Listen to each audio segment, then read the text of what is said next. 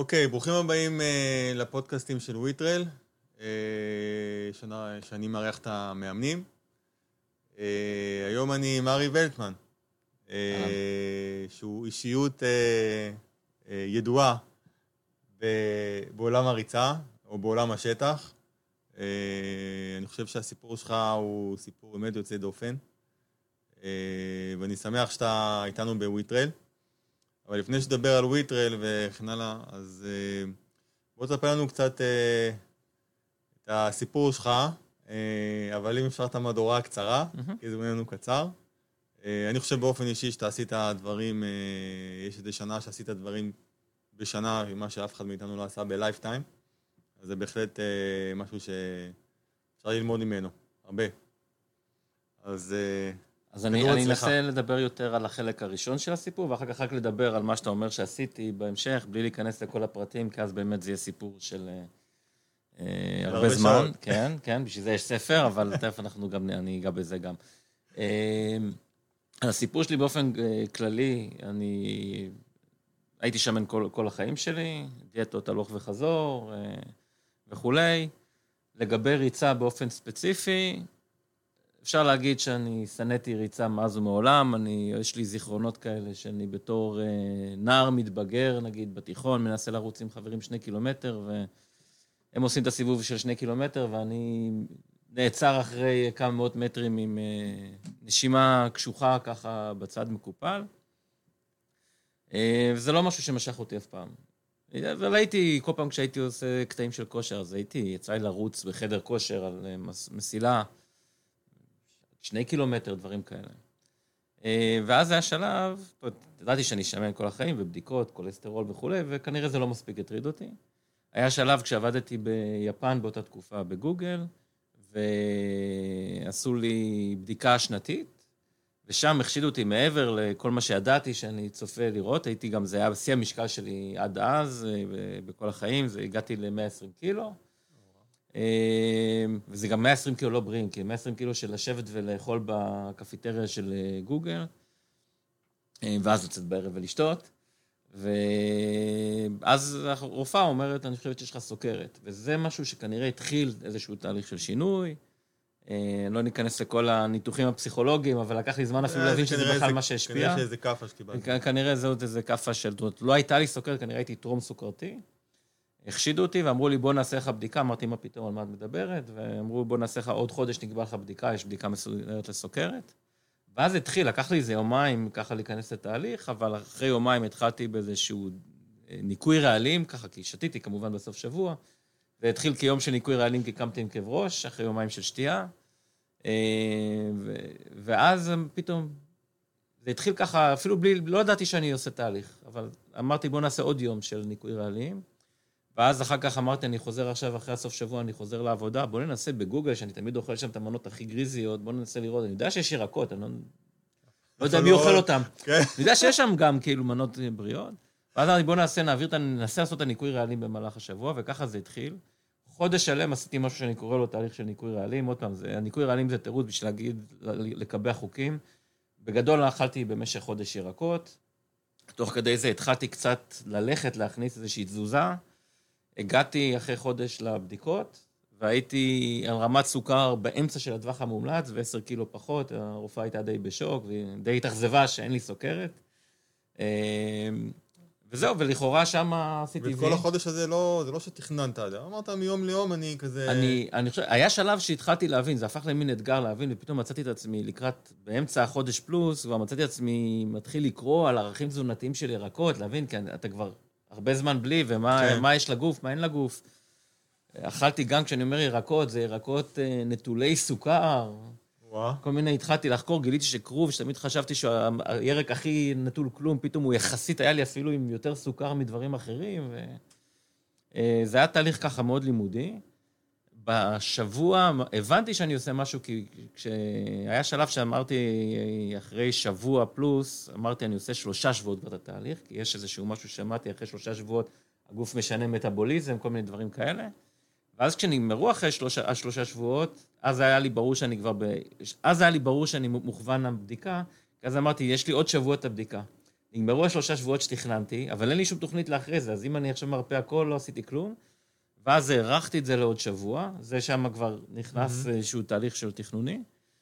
ואז כשזה הסתיים, הייתי כבר בתוך תהליך שכבר הורדתי 10 קילו וכולי, אז לכאורה עשיתי את ה-V ויכולתי לחזור, כאילו, רימיתי את המערכת.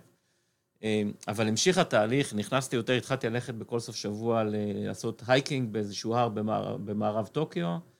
אה, עוד לא העזתי לרוץ, הייתי שמן מדי, פחדתי על הברכיים. אבל ידעתי כבר שאיפשהו אני ארצה בהמשך, אולי אם אני אוריד עוד משקל, לנסות לרוץ.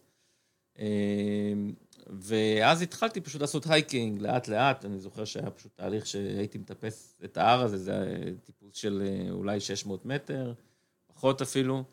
אה, והייתי נעצר בצד, בפעמים הראשונות שהלכתי, הייתי נעצר בצד ככה מתנשף, וילדים בני חמש, שאימא שלהם הולכת איתם ביד, ככה היו עוקפים אותי ומסתכלים עליי ברחמים. ככה אני מרגיש שאני עושה סקי. כשהתחלתי לעשות סקי, ככה הרגשתי. זה, זה, אז, אתה מבין, התחושה היא די אנחנו פתטית. מדברים על חודשיים או כמה חודשים אחרי אותה בדיקה. אנחנו מדברים על, על... המקרה הזה עוד, אני חושב שזה כשהייתי מאוד שמן עדיין ברמה של בחודש הראשון, לקראת סוף החודש, כי התחלתי כבר לעשות את הדבר הזה גם. אוקיי. התחלתי להכניס ספורט, ואחרי זה לאט לאט התחלתי להשתפר. התחלתי להרגיש יותר מהיר. ואז, אתה יורד במשקל תוך כדי. כן, אני יורד במשקל, אני משפר, משתפר לי גם הכושר, אני עושה את זה כל סוף שבוע, לפעמים יום אחרי יום. אה, גם באמצע השבוע אני מנסה לעשות משהו, אני עדיין לא רץ, אבל אה, עושה איזשהו משהו בשביל לשמר. ואז התחלתי, פתאום אני רואה שבירידות אני מתחיל ככה לדלג לכיוון ריצה, כי פשוט מהר ונחמד לי, ו... אבל יש בוץ, ופתאום אני מחליק, והנעליים שלי זה הנעליים הכי ישנות שמצאתי בשביל להרוס אותם.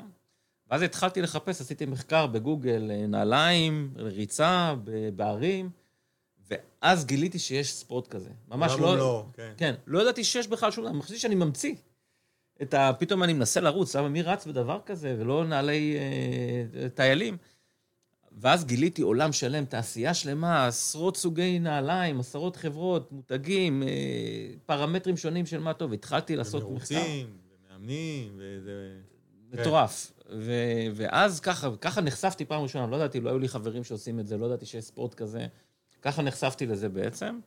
אחרי uh, חודשיים שכבר הורדתי 20 קילו, אז התחלתי גם לנסות uh, לרוץ, התחלתי לעשות לעצמי תוכנית ככה של להתחיל לעשות הליכה, ריצה ולאט לאט לרוץ. ואחרי שלושה חודשים השלמתי פעם ראשונה בחיים שלי, אני חושב, עשרה קילומטרים רציפים של ריצה בכביש.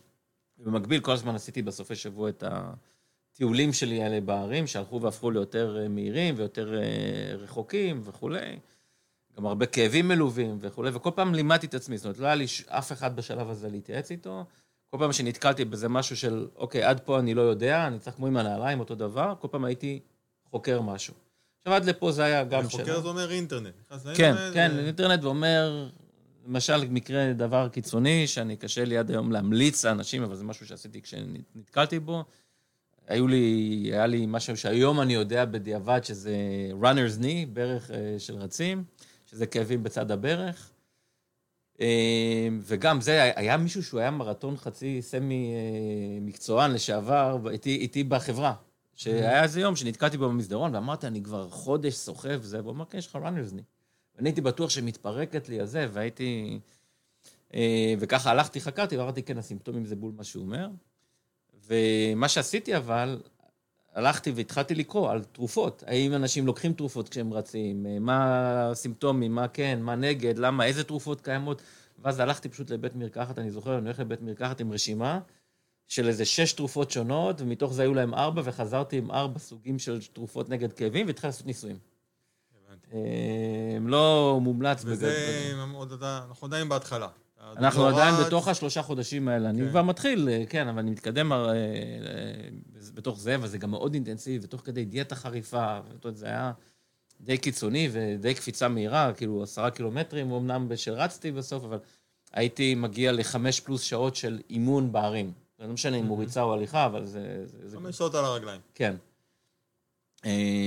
טיפוס, ירידה, זה הרבה, ואני עדיין כבד בסך הכל.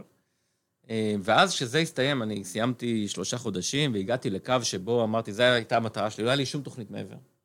אחרי השלושה חודשים הורדתי בהם, הצלחתי להוריד בנקודת הקצה 33 קילו, זה קצת פייק, אבל במשקל זה היה מינוס 33 קילו מהשיא, ורצתי פעם ראשונה עשרה קילומטרים, עשיתי וי, ואז היה לי, בגלל שהרפאתי מהכל, היה איזה שיגעון לגמרי במה שקרה לגוף, ואז אמרתי, אוקיי, אני חייב להתיישר ולהתאזן. ואז הלכתי והיה איזשהו תהליך, מפה אני אתחיל לקצר את הסיפור, הארכתי בכוונה בחלק הראשון של הכניסה לזה, החשיפה לעולם. אה, אמרתי, אוקיי, אני רוצה לחפש איזשהו מרוץ מטרה שימשוך אותי בחודשים הקרובים, לפחות חצי שנה קדימה. זה היה ינואר. 2013, 2014? זה היה 2000, ינואר, זה תחילת ינואר 2014. סילבסטר, אה, הראשון לינואר 2014, רצתי עשרה קילומטרים. והתחלתי לחפש, במהלך ינואר חיפשתי מרוץ, שיהיה בספטמבר, כי היום הולדת שלי בספטמבר, רציתי מרתון. מרתון במקום אקזוטי, אמרתי, זה ימשוך אותי, אני חושב שמרתון זה דבר נוראי לעשות, זה לא בריא לרגליים, זה נראה לי הדבר הכי מטופש לעשות, אבל אני צריך... אתה מדבר אז או היום? אז. אוקיי. אז. חשוב אה, להעביר את זה. אה, אני, אני גם היום לא חובב מרתונים, אני רץ כן. שטח, לא במקרה, אבל... אה, אבל אז בכלל, היה נראה לי, למרות כל מה שחשבתי שזה לא נראה לי טוב, ואתה יודע, אני אומר את זה תוך כדי, גם אז הייתי עושה אימונים של חמש פלוס שעות. אבל, אבל עדיין מרתון היה נראה לי, לא ניכנס עכשיו לכל הפילוסופיה, היה נראה לי לא, לא, לא בריא, אבל אמרתי, אני צריך את הדבר הזה, אני אעשה פעם אחת בחיים שלי מרתון, ואחרי זה נפנן, נחזור לזה משהו יותר אה, רגוע. וחיפשתי מרתון, ולא מצאתי אף מרתון שנופל על היום הולדת שלי. בכל העולם, חוץ מאיזה כפר איזוטרי בגרמניה, שאי אפשר בכלל היה להירשם אליו. אה, אבל בכל החיפושים וחיפושים ועוד אתרים ועוד אתרים, מצאתי אה, מרוץ. שהופיע בו, במקרה הופיע ברשימה של המרתונים, למה? כי הוא מרוץ שעושים אותו במשך חמישה ימים, זה מרוץ, מרוץ שלבים, וביום הרביעי מתוך החמישה, שנפל על היום הולדת שלי, יש מר... שלב מרתון. סך הכל המרוץ זה מרוץ באיסלנד, אה, אותו מרוץ שגם מורנה עשתה. אה, זה מרוץ של חמישה ימים, אה, אז היה 110 קילומטרים בסך הכל, ומתוכם ביום הרביעי עושים מרתון. הפחיד אותי פחד מוות. אמרתי, יש לי עד ספטמבר, אני בינואר, ראיתי שאני יודע להתקדם. שלחתי להם אימייל, שאלתי אותם מה מגבלת הזמנים, אמרתי, אם הם יגידו לי ארבע או חמש שעות, אין סיכוי שאני זה, אז הם בהתחלה לא. אבל משהו בתשובה שלי, אני לא אכנס פה לכל הפירוט בשיחה, אבל התשובה שלהם נראתה לי נכונה, בגישה שלהם. Mm-hmm. ואמרתי, יאללה, נלך על זה, נרשמתי, חייבתי את עצמי, אז פעם ראשונה שפתחתי איזה עמוד אה, בסושיאל מדיה, בשביל כאילו לחייב את עצמי ולשים שם איזה קו ולהגיד, הנה, אני הולך לעשות את זה. אז פתחת את מי? אז פתחתי אה, משהו שנקרא אחר, זה בכלל לא חשבתי שזה משהו כללי, נתתי שם מאוד ספציפי, המסע של ארי לאיסלנד, או משהו כזה. Okay. אוקיי. זה היה בכלל בגוגל פלוס, כי עבדתי בגוגל. זה טרום טרום. כן, כן, כן, זה לא בפייסבוק, אבל... אבל פעם ראשונה שעשיתי איזה משהו כזה, שאמרתי, אני, אני חייב לתת את, להגיד, אני עושה, אני לחייב. כן. אה, והמרוץ הראשון למעשה שנרשמתי אליו אי פעם, היה מרוץ של 110 קילומטרים באיסלנד בשטח, אה, שזה נשמע מטורף, אבל היה לי המון זמן, ואז התחלתי להגיד, אוקיי, עכשיו שיש לי את המטרה, יש לי הרבה חודשים, והתחלתי לעשות המון מרוצים. אה, המרוץ הראשון ש, שעשיתי, אני חושב, היה בקיוטו של 20 קילומטר, ולא סיימתי אותו במסגרת הזמן שלו. אבל ככה עברתי כל הזמן ממרוץ למרוץ ואימונים, ועד שהגעתי לאיסלנד.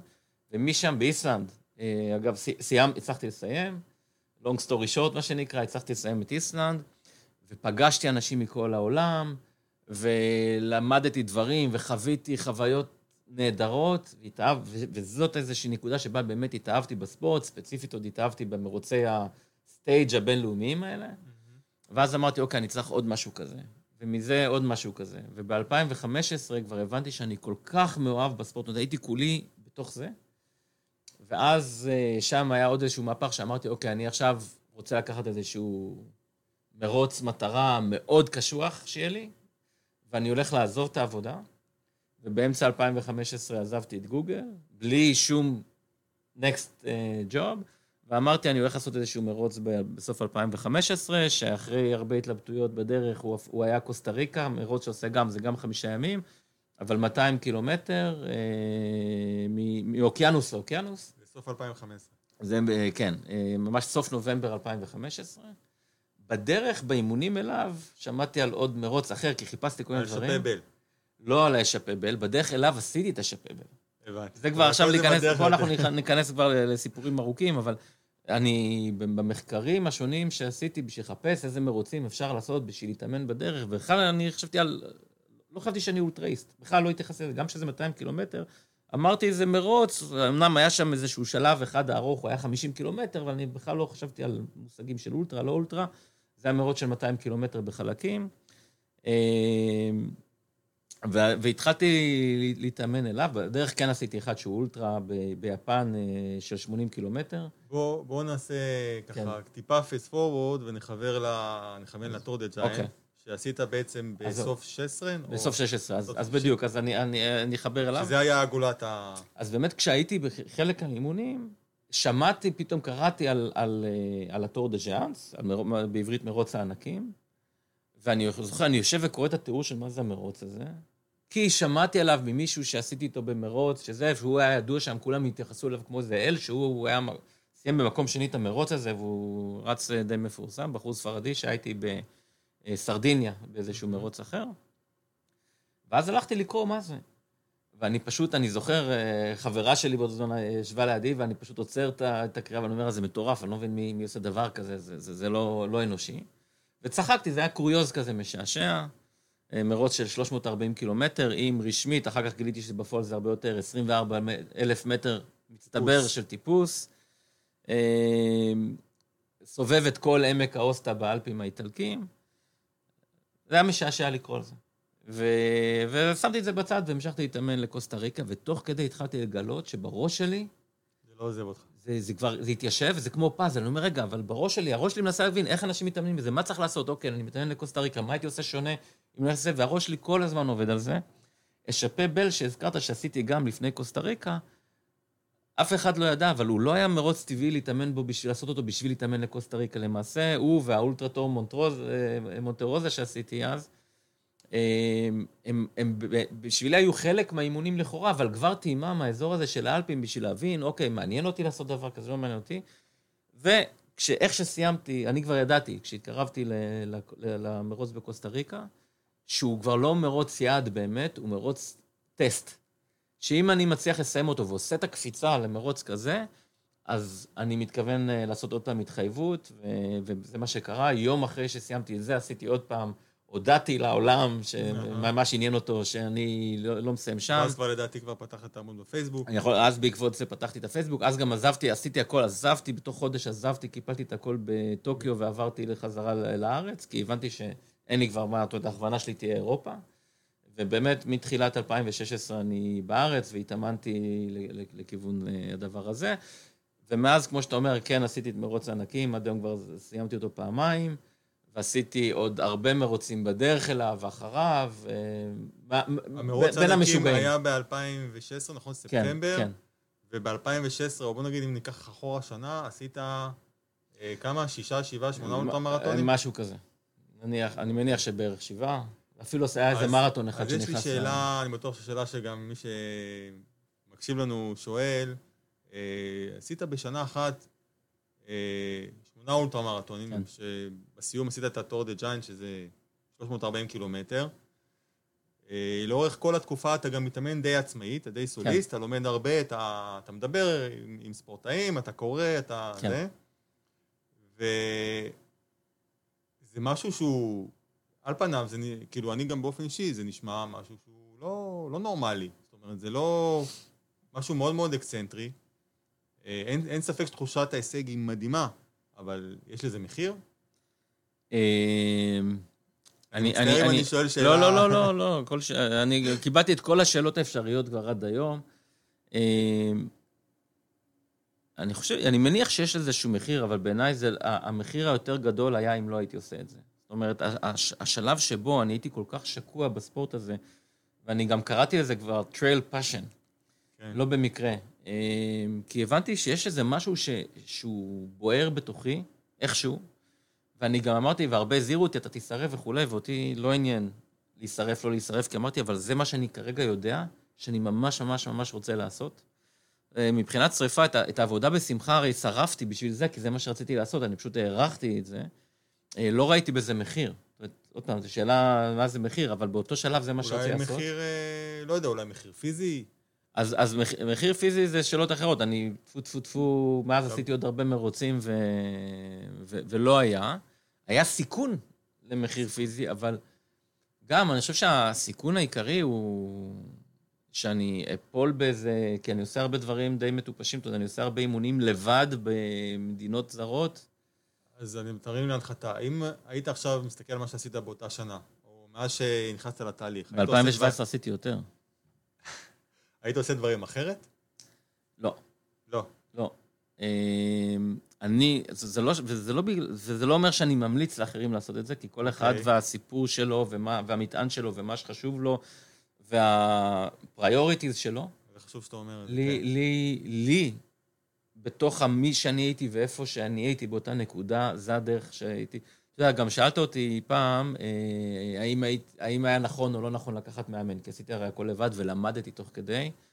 ויש לזה שני אספקטים. אחד, קודם כל, אני חושב שאני, עוד פעם, בתוך המבנה אישיות שלי, לי היה נכון לעשות את זה, כי, כי ככה נהניתי. ואם היה עכשיו איזה מאמן שהיה אומר, נניח שהיה מאמן שהיה לוקח אותי לדרך והיה אומר לי, אוקיי, ביום רביעי עכשיו תרוץ אינטרוולים במשך שעה, תעשה תרגיל כזה, אני הייתי נשרף, זה דווקא היה שורף אותי, ולא עשר שעות בערים, שזה מה שאני מבחירתי רציתי זאת לעשות. אומרת, אתה אומר, יכול להיות שמאמן זה, זה צורה נוספת כן. או אחרת, אבל זה לא משהו שהתאים לך באותו... נכון. מאמן יכול לתת המון, המון, המון, המון, ויכול להוסיף המון דברים, יכול גם להוריד, לא, לא לה- להעלים, אבל יכול בהחלט להוריד את רמת הסיכון לפציעות בגלל שבונים את הדרך יותר נכון. אבל דווקא בגלל זה אני אגיד לך, בקטע של איפה, הדברים, כמו שאתה אומר, שבכל ראייה אובייקטיבית מהצד, זה משוגע. אז אחד, אם הייתי מקשיב למה נכון לעשות, כנראה שלא הייתי עושה את זה ולא היינו יושבים פה לדבר על, על מה שעשיתי. אה, וזה לא מאיזה גאווה של זה, אלא באמת, אחד מהיתרונות זה שלא ידעתי. ואז עשיתי, עשיתי, אני, אני מאוד קשוב לעצמי, זאת אומרת, אני, אנשים לא רואים את זה, אבל אני כל הזמן מסתכל, אני יודע לעצור תוך כדי ואני עושה התאמות, אבל תוך כדי דחיפה מאוד חזקה קדימה למטרות. אה, ושתיים, אני לא חושב שיש איזשהו מאמן, שהייתי בתחילת 2016, כש... היכולת שלי, היכולת שלי הייתה באמת אפסית, כי היו לי כל פעם צניחות כאלה, וגם אם היו מתייחסים למה שעשיתי בקוסטה ריקה, היו אומרים, משם להגיע למרוץ ענקים זה 17 דרגות, אף אחד לא היה בכלל מוכן להגיד לי, אני עכשיו מאמן אותך לזה. לא חושב שיש מישהו נכון. כזה. אה, שמע, אני גם, אני מכיר אותך, אה, אני חושב שאתה אתה בחור מאוד מחושב ומאוד דקדקן. וכשאתה נכנס למשהו, אתה לומד אותו, כל הפרטים עד הסוף, אתה לא משאיר פינות. אני חושב שזה גם עניין של אופי, זאת אומרת, כן. בלי האופי הזה לא היית מצליח לעשות את זה. זאת אומרת, זה... אמנם ידעת שאתה לוקח פה סיכון, אבל מבחינתך זה הכל היה מחושב. זאת אומרת, סיכון גבוה, אבל כן. אה, אתה, בוא נגיד, נכנסת לזה בעיניים פקוחות. ידעת בדיוק לאן אתה הולך ומה אתה הולך לעשות, ולא היו מקומות שבהם אמרת, ניתן למזל אה, לעזור לנו, או יהיה מה שיהיה. לא חשבתי על זה במובן.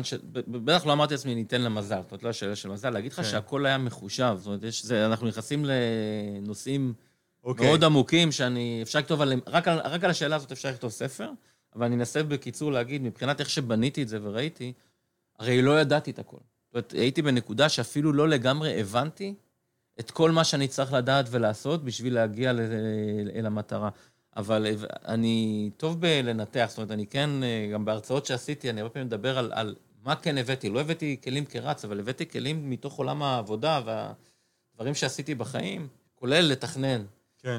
אה, ולהריץ פרויקטים וכולי. ועשיתי מאוד מהר איזשהו סוג של ניתוח פערים בראש ולהתחיל להבין מה, מה אני צריך לבנות. ואז אתה בונה חלק, ותוך כדי שאתה בונה, אתה מגלה עוד דברים ואתה מבין יותר טוב מה אתה צריך לבנות. זה לא עניין של מזל, תנועה. אבל אני לא יכול להגיד שידעתי את כל הדרך מההתחלה. אני תוך כדי תנועה בניתי ושיניתי ועדכנתי את, את הדברים.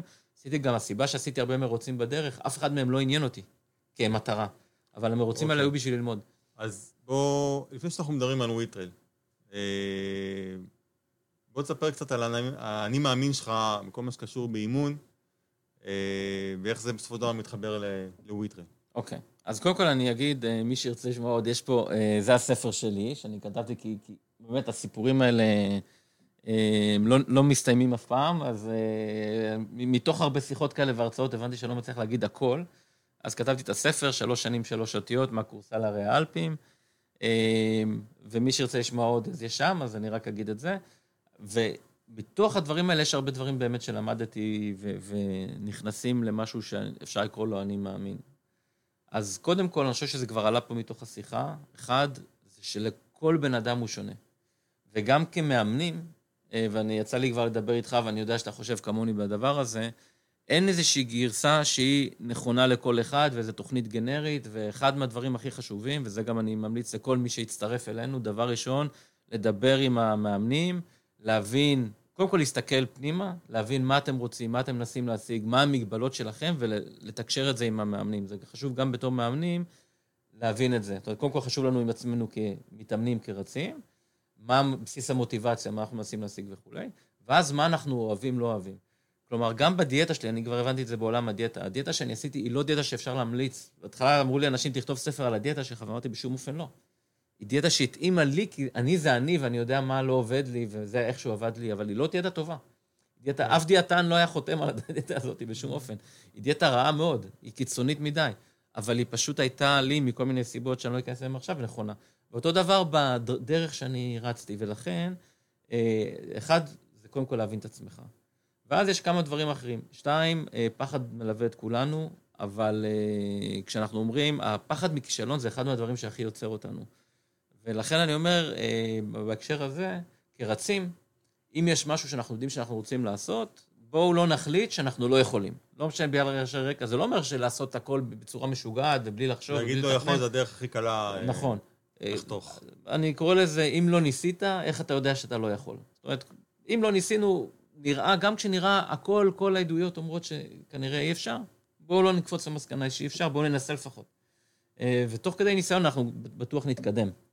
אה, והדבר השלישי שאולי אני אגיד פה, זה שלכל דרך, גם כשהיא לא ברורה לגמרי, וזה מתקשר לשאלה ששאלת אותי, האם הכל היה מתוכנן, בדרך כלל אנחנו לא, לא יודעים לתכנן את הכל, וזה גם מתקשר לזה שלפעמים דברים נראים בלתי אפשריים, אבל אנחנו תמיד יכולים למצוא צעד אחד שאפשר לעשות כרגע בכיוון הנכון.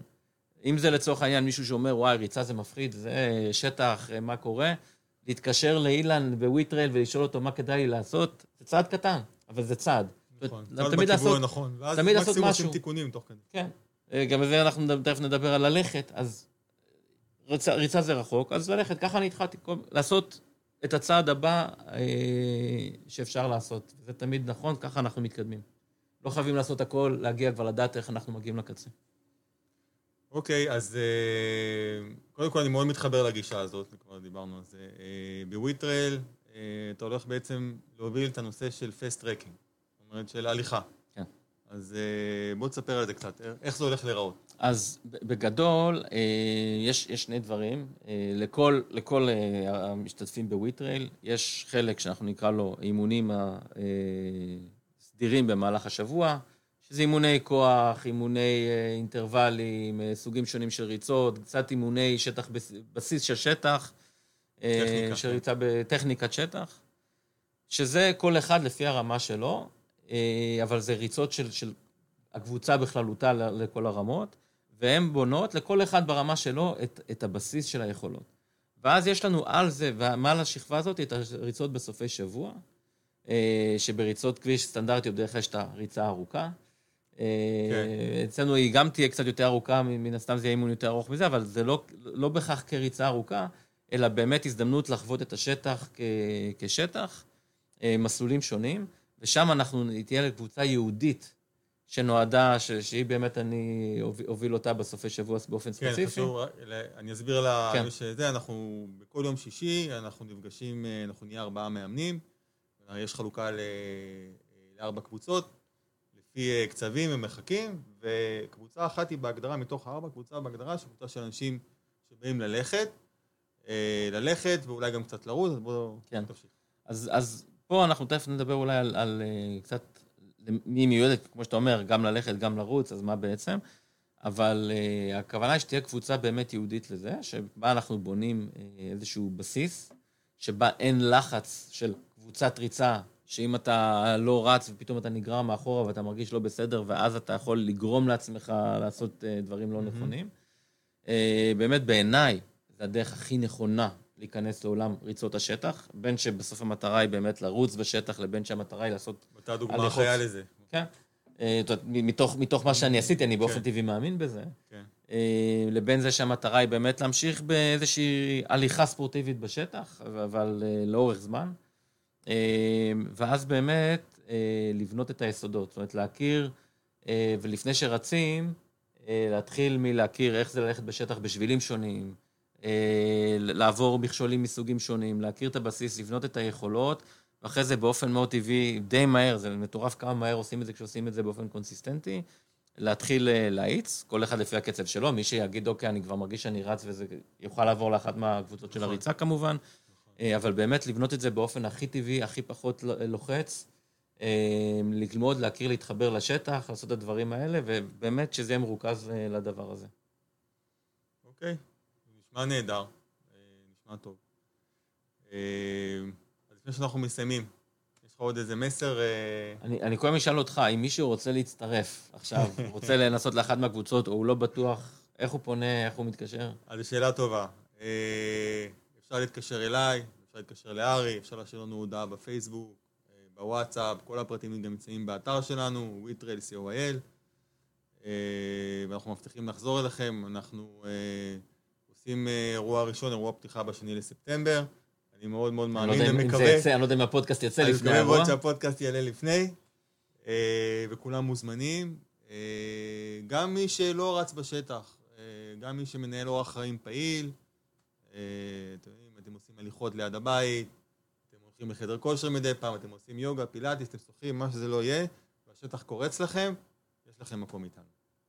אז זהו, חוץ מזה אני רק, אני אחזור בעצם, זה לא כל כך להוסיף, אבל באמת להדגיש כל מי שלא בטוח, כל מי שמפחד, אבל שזה קורץ לו, שהוא אוהב את השטח, הוא אוהב לטייל, והוא רוצה לעשות את זה באופן יותר מסודר, לעשות יותר, אה, קצת להפוך את זה לספורטיבי. בואו תנסו, בואו תצטרפו לפעם אחת, בואו תדברו איתנו, אל תעצרו את עצמכם בגלל איזשהו פחד, שווה לעשות את הצעד הקטן הזה בכיוון. על הכיפאק. ארי, תודה רבה. תודה. היה לי ממש כיף לדבר איתך. כמו תמיד. 拜拜，等等